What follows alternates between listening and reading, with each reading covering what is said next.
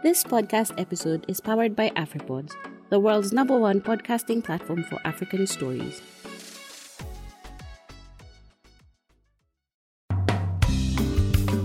Hello, welcome to another edition of the Africa Climate Conversations podcast.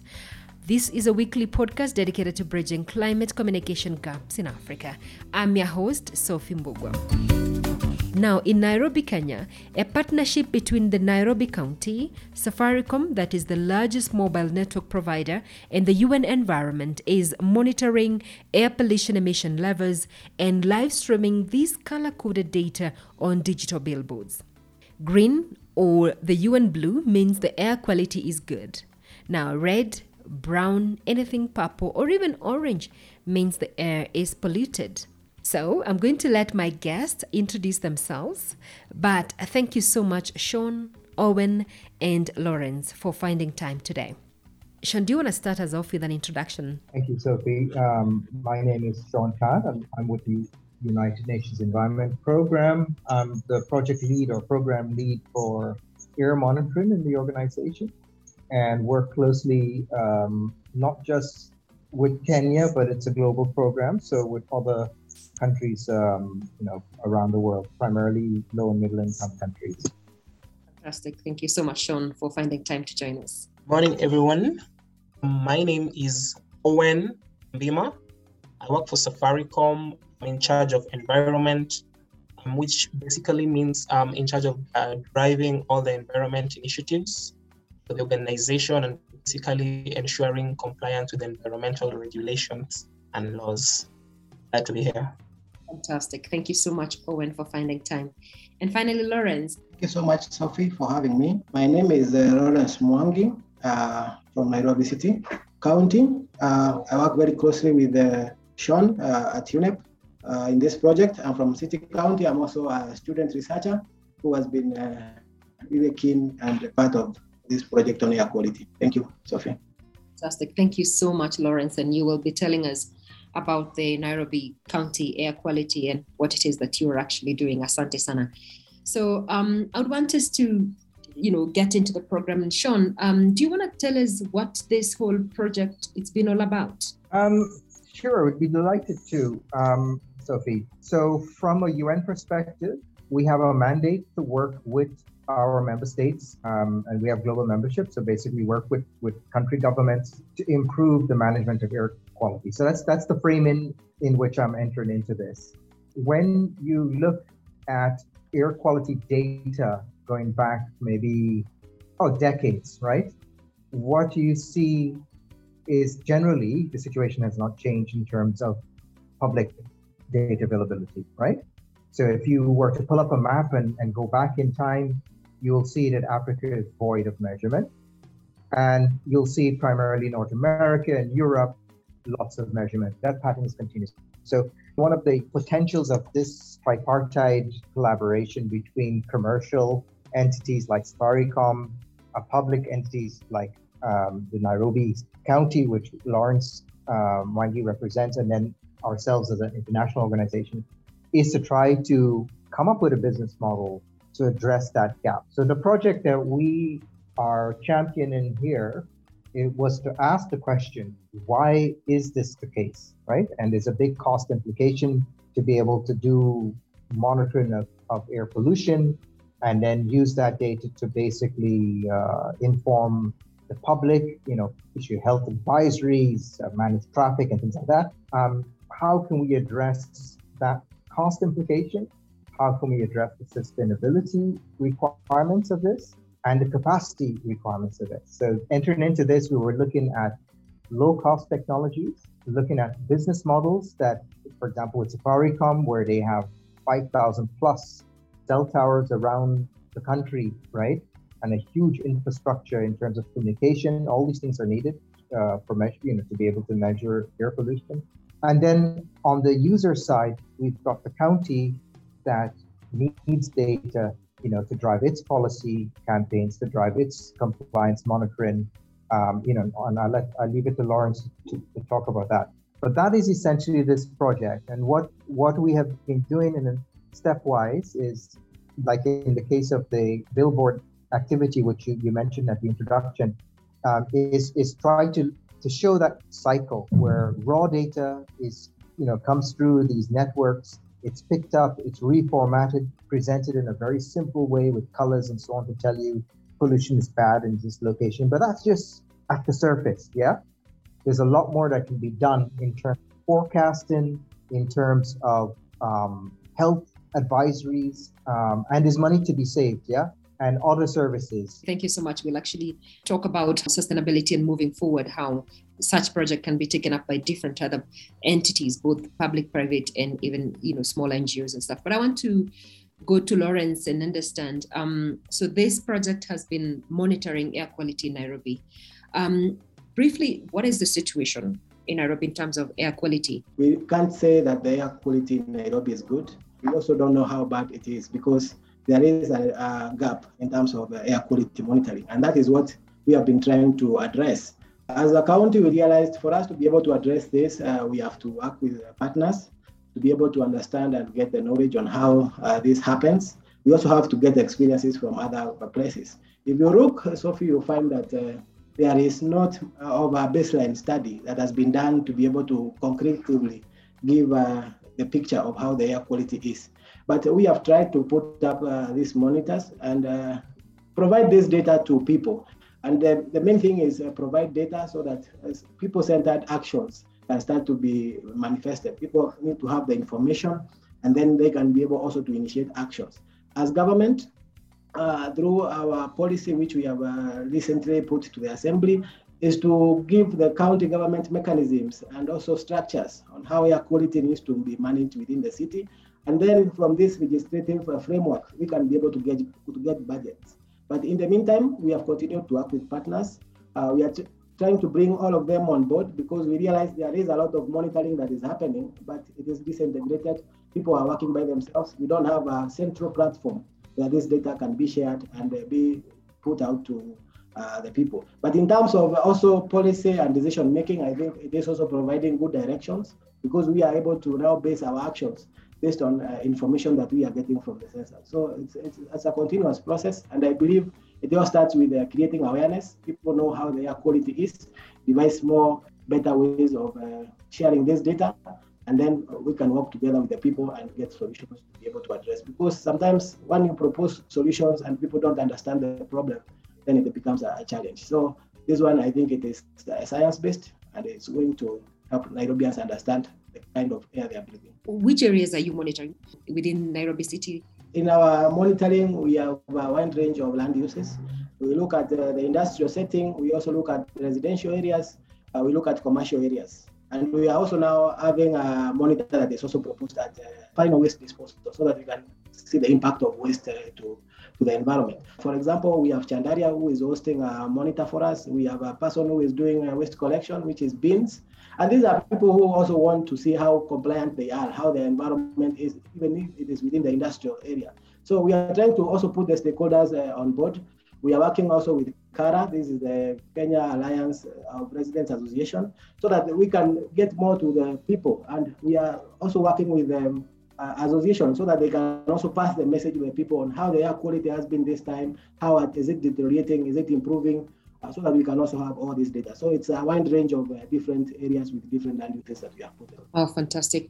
Owen, Safaricom, you are a private entity. You have a lot of infrastructure in terms of the whole country. And one of the biggest thing, and Sean mentioned that in terms of uh, monitoring air quality, infrastructure is actually required. It's a high cost. Tell us how Safaricom is leveraging the technology that you have in terms of ensuring that the infrastructure that you have can be used in terms of monitoring this data and also uh, live streaming it. Uh, thank you, Sophie. Um, Safaricom's purpose has always been to transform lives, and we've always driven by that fact. So we always want to transform lives, and environmental sustainability has been one of the key pillars which we normally leverage on in order to transform lives.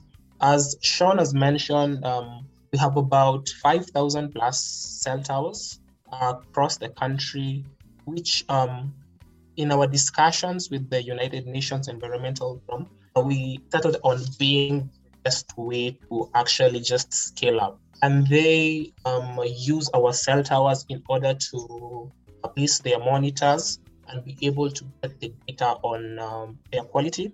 And they be able to use some of our shops, which are also widely distributed across the country. So Safaricom stepped in in a role that we're able to provide these facilities to be able to collect the data. We can also be able to give out the connectivity part of it, which is in form of the SIM cards, which will allow the data to be collected and transferred to the monitors, which normally reflect the data. So in terms of um, Safaricom, that's where we saw our best efforts could be leveraged. Uh, that's where we could plug in. As a private sector which specializes in connectivity, it will be something of an easy an easy thing for us to deliver and help us transform lives in that way. And Sean, just wondering in terms of the sensors that are actually being used, are they small sensors? How costly are they? Are these sensors, you know, that can be able to actually be moved from different areas. What kind of sensors is this project using and how affordable is it? So their sensors or miniaturization of measurement instrument has, has is, is a, a development field. The cost has been coming down. So a reference grade instrument that measures fine dust particles, and when I say dust, I mean chemicals suspended in the air, right? Which could include your, your dust blowing in the wind but that could also be chemicals that are transported, say, from construction material and combustion from engines and so on, right? So I'm using dust in that in that context. So sensors that measure that range from anywhere from say, let's say 5,000 shillings to about 20,000 shillings or more. Um, but the high grade instruments are in the millions. So the sensors we've been using are in between 20,000 and 50,000 shillings. Um, and they have a lifespan of anywhere from one to two years, and then they need maintenance. What these units, the size of these units, make them very easy to install. They're about the size of a shoebox, let's say. Um, and what Safaricom brings here is the security, because a lot of our issues in doing physical monitoring is, of course, security, availability of power, and of course, communication, right? These are what we call IoT devices. So they, they sample real time, like every minute or even in seconds, and then they immediately send that data uh, through the internet, you know, to some place. So the, the, the advantage of you have of these systems is you can get on your cell phone, you know, an immediate alert if there's a, an, a, a very a dangerously high level of pollution. Interesting. And so that means if this project is being scaled up, I would say probably it's not so costly like other counties or even people in you know, institutions or governments in different countries can actually probably afford. And this means these gadgets can be moved uh, from one area to another without requiring huge cost implications. Economy of scale, that's right. Um, there is a transboundary issue the pollution you may see in one county could very well end up in another county, right? So mm-hmm. it's not always localized. You can actually design the network to monitor in such a way that we can know, and we say upstream, downstream, we could know where, how these sources that may not be in the city or could very well be in the city, how these sources move and how they impact other areas and take measures much wider than the county in some cases to address them. Lawrence, um, one of the things you had in terms of the county, I just want to understand how the county has actually benefited because one of the things I noticed is the county has a policy already, but then there's an air quality bill uh, was up for public uh, participation the other day. What benefits have you seen as a county from this particular project?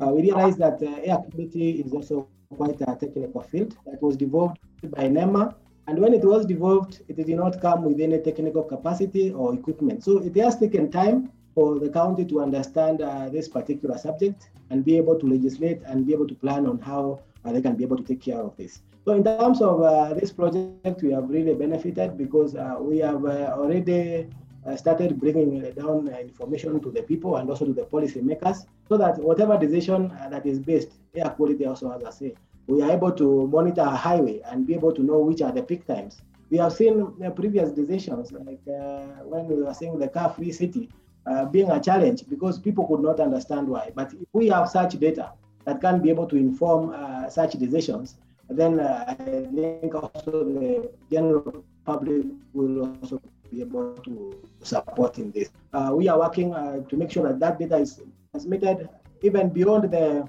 the billboards. Uh, like now we have a leaflet that we are able to come down to a particular sensor and be able to analyze that data and share that leaflet with the community that is within that uh, particular sensor. That is uh, specific data to that sensor uh, that is customized for those people. So we are trying also to be innovative, trying to come up with uh, more ways of passing data to the general public, and also being able to use that data for ourselves. Uh, and from the benefit that we have seen from uh, this project, we are also working with other partners to uh, get similar projects, and also being able to convince the assembly, who are the lawmakers and who give us the budget, to be able to understand, you can be able to see real-time data for this sensor within your area and then they can be able to support us to be able to cover uh, the entire city. Uh, what budget are you looking at in terms of scaling it up? Uh, in terms of budget, uh, we have uh, an action plan that really states uh, the activities that the county needed to do within a particular timelines. And as you have heard, the first thing we decided that it was important to have policy and a framework that governs how this has been done. We had a budget that I was able to take care of that. it is in the final stages. Uh, last week, there was a public participation at Charter Hall to be able to finalize on the bill. In terms of the air quality monitoring, we're also having some steps in terms of uh, data from low-cost sensors. But as government, we realize that we also need to invest uh, in uh, high-grade equipment. These are reference equipment that can be able to give uh, data that can be used even to charge people. Because what we are doing with this uh, legal framework is that we are taking the function as was developed by NEMA and customizing it to the county you realize the legal framework that was there initially was so much of national. So we are coming down to county. We are, want to give the county the ability to prosecute. So we require high grade equipment, and this equipment will also be able to now calibrate and check how the local sensors are doing. Because also a big challenge that we are having with these local sensors is the quality of data that we are getting. Yes, it is giving an indication about how, how the air quality is, but uh, it can't be able to be used as a reference uh, equipment to say that really this is the air quality. So it has to be calibrated or referenced against a high uh, quality equipment. Uh, we have been able to benchmark uh, from other countries. Uh, we are looking at Botswana and South Africa, who are also, we are working with focal points from there to understand from their end how they have been able to do this, which equipment are working, which ones have a repair time after you were able to purchase it, so from this, we have been able to come a budget with a budget and we are presenting it to the assembly. So once we are able to stepwise move from the policy, we are coming now to the implementation of the policy. And so those are some of the equipments that we require. And the policy gives us backing in terms of uh, justification for some of this equipment. Owen, how do, where do you see Safaricom role is in terms of sustainability and scaling up this project? Um, in, in different other counties uh, beyond Nairobi? I see Safaricom as major force in terms of the growth. Um, in terms of, as I mentioned, um, providing the infrastructure where these uh, monitors and sensors can be put or laid up. So, um, in terms of growing, because we have um, about 5,000 BTSs, we're in uh, all across the country. You're talking about Rift Valley, you're talking about Coast, you're talking about Kisumu, you're talking about the northeastern parts. So we have that extensive infrastructure. So in terms of growth, um, these cell towers can be used by um, Sean and Lawrence in order just to mount the sensors mm-hmm. to be able to track the air quality in various areas, even outside Nairobi. So in terms of that, terms of also providing connectivity to these sensors, enabling the transfer of data from the sensors to the various users, the platforms where they're using, and to be able to basically just get a benefit out of the data being received. And also in terms of security and maintenance. Uh, we normally maintain our cell towers, so and we also provide security for our cell towers. So if we're able to mount them on these cell towers, we will also receive the same benefits in terms of maintenance and security. And as Sean has mentioned, the monitors are costly, so security is a very crucial thing in terms of how uh, we able to protect them from vandalism, from theft, and various other externalities which might affect them. So in terms of what Safaricom can do, I believe that's where we can step in. And Sean, in terms of Safaricom, the capabilities they have to reliably operate, right, a mobile phone service, is that they also have technical staff that are really competent, and I've engaged with them um, through WhatsApp and so on. You're not even physical to mm. get these things installed. They're really competent people that are out in the field um, if one of these sensors go down, it's just a message to someone, and in 15, 20 minutes they're there, and they the thing is just troubleshooted or whatever, right? Um, that's a capability. I think if Safaricom were to extend beyond just the, the base stations, it would take this model to another level in terms of reliability. Not to downplay the importance of security and power availability and communication, uh, because this if, if, someone takes one of these machines of course it's a big deal but a big part of having these instruments operate is their ability to reliably send um, information in terms of of scaling going forward we would be able to demonstrate at an international level a model that you do not see anywhere where telecom comes in to fill a void right yeah. And and that's what excites me about this um, project. And like Lawrence said, it's moving away from pilot now. We're going prime time, right? This is going into being a full-fledged project.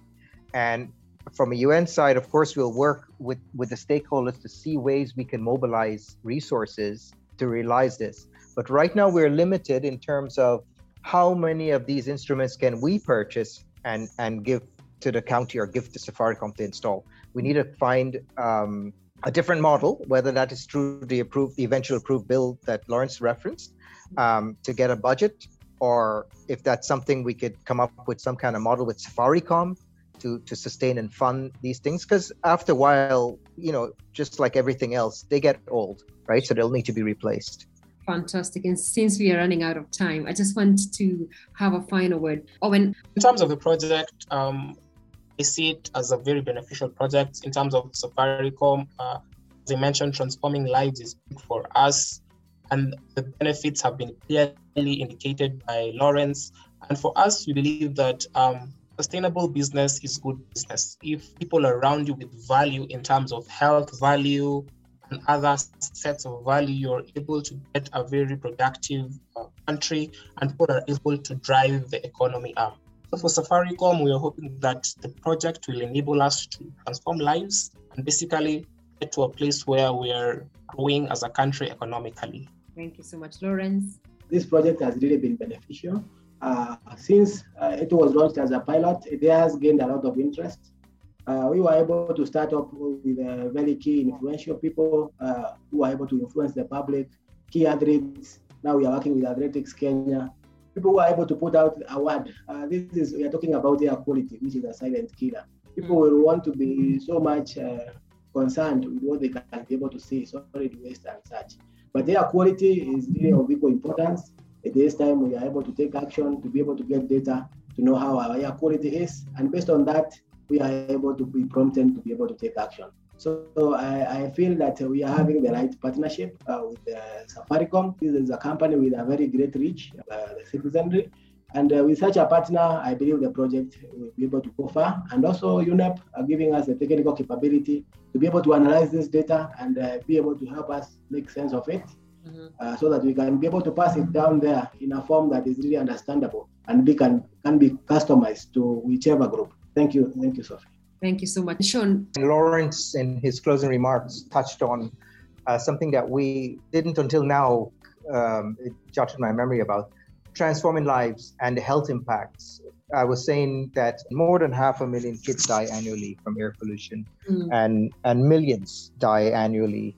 Um, and not to mention the impact. There are some new studies coming out now that show for every unit uh, increase in PM 2.5, you're 11% more susceptible to contracting COVID um, because it I- impacts your respiratory and immunity systems. Mm-hmm. And a lot of people, especially in the developing countries, don't get it that air pollution, what it is, um, and what it does to you. And part of that is because, and, and I try to, to provide context in the beginning of this conversation about dust, right? Yeah. Part of it is because you grow up smelling burnt rubbish or um, cooking with wood stoves or, or, or, biomass fuels, you know, wood, down, whatever, inside, even plastics inside of a building. And that's just the way you were brought up. And no one really, you take it for granted. It's just the way it's been. And it's only now, as we're getting more information, more data, and, and studies, that we're making this linkage mm. that pollution impacts you in a very negative way. And the ability to measure that and then intelligently take decisions around it is, is really critical in transforming lives. And so I wanted to just depart with that with that message because we, yeah, and that's a whole conversation in itself, right?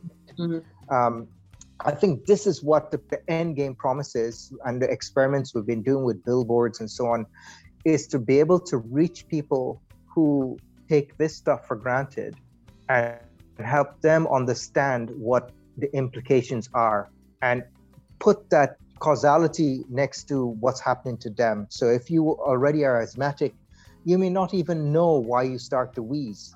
And the more aware you become, mm. and I have stories around that, the more aware you become, you'll understand, hey, wait a second, it's it's when we cook inside that I start to wheeze. So you'll know what to do, right? Open the windows, you know, travel a different route, not stand behind a matatu, etc., etc. But I wanted to just, yeah, that's that's that's the important part here.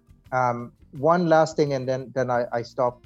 If we also address this issue on the air pollution, all of our sources mm-hmm. will also improve this whole climate change um, dilemma that we're catching ourselves in, right? Because yeah. the sources of pollution, industry, from transportation, um, all of this contributes to this whole climate change um, situation that we've got ourselves in. Mm. Thank you, Sophie.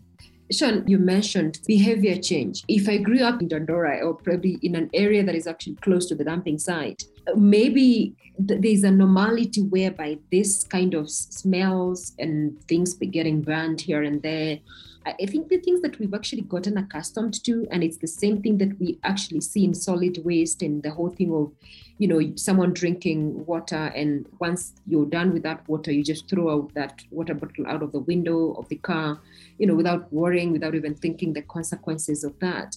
But Lawrence, in terms of behavior change for the county, with these billboards, how do you intend to package this data that is coming out from these sensors and actually being displayed on these digital billboards. I know you talked about working with, the athletes and you talked about working with different sectors in terms of the housing. Um, but then again, how do you intend to make sure like this one's kind of programs that can be drawn out of it that can help specifically in terms of changing people's perceptions about air quality and about air pollution and the actions they are actually supposed to take? I, I think the, the, main point is uh, pro- providing information to the public so that they can be able to understand it. And that has been the main agenda uh, about this. People have very limited information about how the air quality is and how it is, is affecting them. Mm-hmm. So it is something that is gaining ground. Uh, people, more people are gaining interest in this. You see, like now, when you do open burning within an estate, uh, the association will want to know why you are doing this. The neighbors can now be able to complain. So such practices like open burning within different estates has now become, uh, people have understand it is the law. You cannot be able to do it. And it is only through awareness that they can be able to get this. Then they can also be able to see how the air quality within a different setting. For example, uh, if we work with an association, have a monitor placed within a strategic position within the association, we can tell them that during this uh, time, the air quality is usually very bad. They can now be able to ask what is happening within these areas.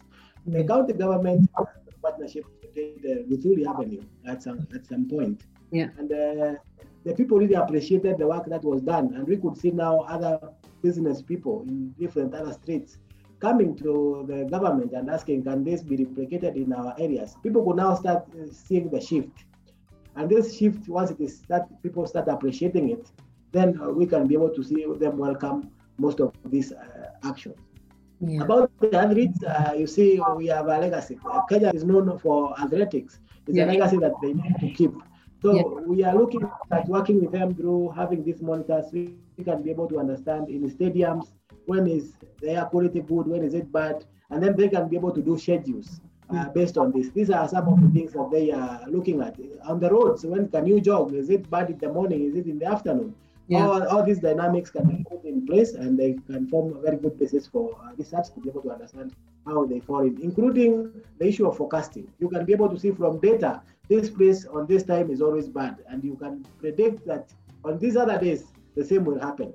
So it gives advisories on different. So it is quite a broad subject, but it all comes down to giving the information on a simplified form, people to understand and understand how bad it affects them, and they'll be part of the solution. the behavioral change subject is quite a deep one and one that we're constantly trying to figure out how do we use new and emerging channels tiktok snapchat Hmm. you know instagram how can we use these channels and i actually have a challenge right now through the knowledge society which engages with children i posted such a challenge to say how can we utilize some of these tools that the young generation are um, utilizing to bring about change and influence from that perspective. There are other things that Lawrence touched on too, in terms of the utility of this information. Because it's real time and you can see it on your phone or on a map, there's that potential to utilize this sort of infrastructure for compliance monitoring, where he talked about open burning, which is illegal, but being able to pinpoint that, hey, it's happening over here um, right now. Um, and so I see a number of opportunities here to generate revenue. And I think that's one model that will help one change behaviors and the stick approach, right? Generate revenue because you get fines. Yeah. But also the carrot approach is where, you know, we can get this information through devices, through billboards. Um, Safaricom has an opportunity to even uh, message to sub- subscriber services. So it can be very personalized, right? Because you could have a subscriber that is asthmatic or does have heart disease and, and, and is, you know, sensitive. And so they have that ability to actually customize and send information to their customers, right? And that could be also something you pay for because it will save you money on medicines, on, on emergency care, what have you so the whole behavioral change side of, of this is a complex one but it starts with the measurement because if we don't have the data Yeah. you know what are we going to tell them and that's where we're coming in um, trying to provide and sustain the platform in terms of the data management side so that countries are not burdened with that overhead Mhm. Um, developing partnerships like the one we're discussing here with Safaricom to provide to give us infrastructure, working with the county to also build up those partnerships. Um, Lawrence talked about the Residents Association, industry um, champions, and so on. Yeah, we're just trying to find ways that we can at least get the, the net uh, infrastructure in place, and in parallel, looking at the ideas that can make that those connections in terms of the color is red this is what it means you know and, and making it in a very simple to understand way Yeah. Gentlemen, thank you so, so much for finding time to join me today. I sincerely do appreciate your time. many thanks sophie this is a great opportunity and thanks to owen and, and lawrence too Thank you. Thank you. That was Sean Khan, the Global Environment Monitoring System Program Manager at the UN Environment, Owen Ombima, the Safaricom Environment Manager, and Lawrence Mwangi, the Nairobi City County Deputy Director of Environment. Now, remember also that you can upload the IQ Air Quality Air Visual app on your phone to monitor air quality around your area. You can also listen to us on Spotify, Apple, Google, and every other podcast channel that you access your other podcast, or better yet, listen to us on our website www.africaclimateconversations.com. So I'll see you next week on Tuesday, but until then, kwaheri. My name is Sophie Mbogwa. inaendeshwa na afripods